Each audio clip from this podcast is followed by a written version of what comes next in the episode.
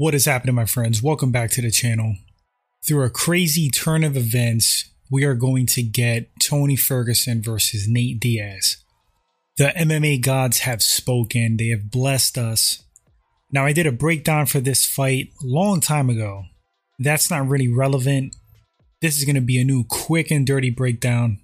Let's get into this matchup in 2022. All right, starting with El Cucuy, Tony Ferguson.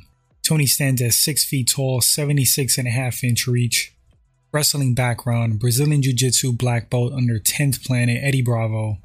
Mixed martial arts record 25 wins, 7 losses, 12 wins via KO TKO, and 8 wins via submission. That shows you just how dangerous Tony Ferguson is. Now, Tony is on a four fight skid, but he's losing to the best in the UFC. You got a loss to Justin Gaethje at UFC 249, which was difficult to watch. Tony got battered. I think that was just poor fight IQ, relying on his chin and durability a little bit too much. Couldn't come back after a certain point of damage.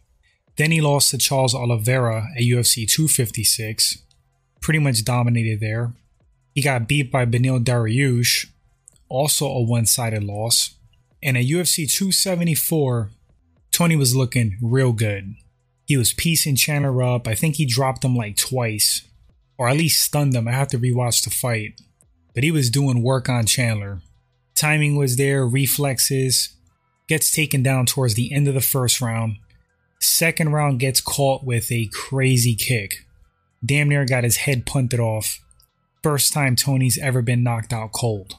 Now, talking about Tony's fight style and skill sets, He's very tricky on the ground. He's unorthodox both standing and in grappling. Specializes in D'Arce chokes. On the feet, Tony has knockout power. He has knocked out plenty. Always known to have superb cardio and conditioning. Kind of set the bar in some ways. Very similar to Nate Diaz and Nick. You got other guys out there like Colby Covington, but Tony is one of those dudes that has excellent cardio and conditioning. Tony's the type of guy Ferguson has always been known for a ironclad chin. Like I said, that was the first time he got knocked out in a long storied career against killers. Chandler caught him with a big kick. I think that would have put anybody out, in all fairness. But standing wise, Tony's always moving, herky jerky, awkward style, throws a barrage of attacks at you, punches, knees, kicks, elbows. I call him a human buzzsaw or like the MMA Tasmanian Devil. Don't get caught in that tornado. A tornado of razor blades.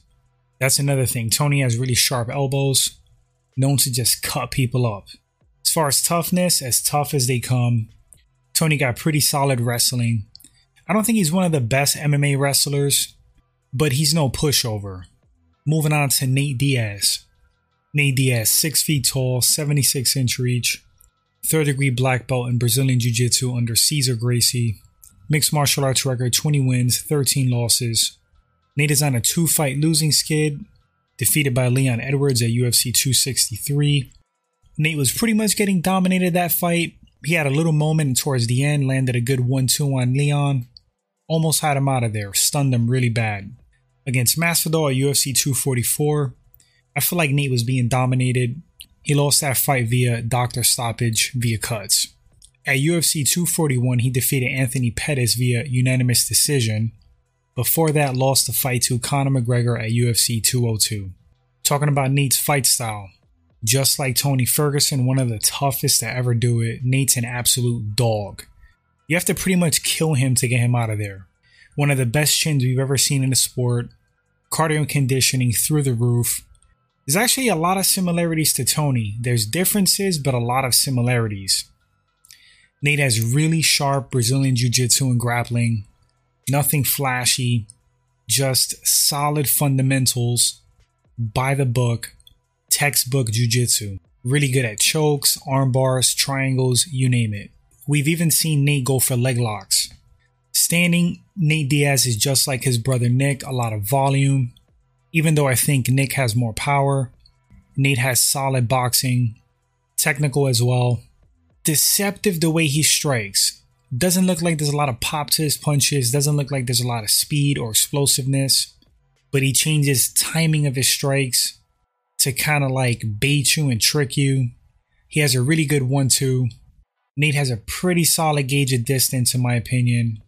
Something similar to Tony, he relies on his durability, toughness, and chin a little too much sometimes. But he absorbs, dishes out like three times what you dish out, and he just overwhelms you. So it's like pitter patter, 60 70% high volume, death by a thousand paper cuts. Nate will wear you out. He'll throw an occasional low kick, but Nate's stand up game is mostly boxing. All right, the matchup. How could this fight play out in 2022? Saturday, tomorrow. I'm going to say that Prime versus Prime, I would always go with Tony Ferguson. I think a Prime Tony is a bad matchup for Nate. He's one of the few guys that can match Nate in the cardio and conditioning. I feel like Tony's ground game is high level enough, skilled enough, and crafty enough to more than survive with Nate on the ground. I mean, I would be shocked if Nate Diaz taps out Tony Ferguson. Who's stronger? I'm going to go with Tony. Who's got better wrestling? Tony. Who has more power in their hands? Tony. Who's tougher? Equal. Cardio and conditioning? Damn near equal.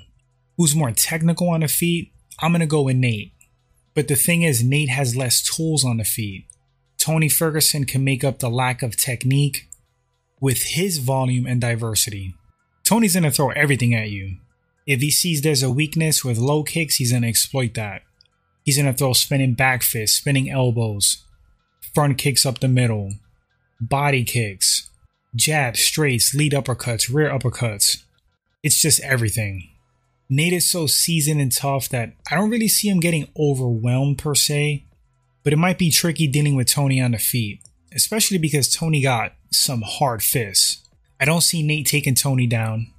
I think if Tony wants to keep the fight on the feet, he will. I don't see Nate having the power to knock Tony out.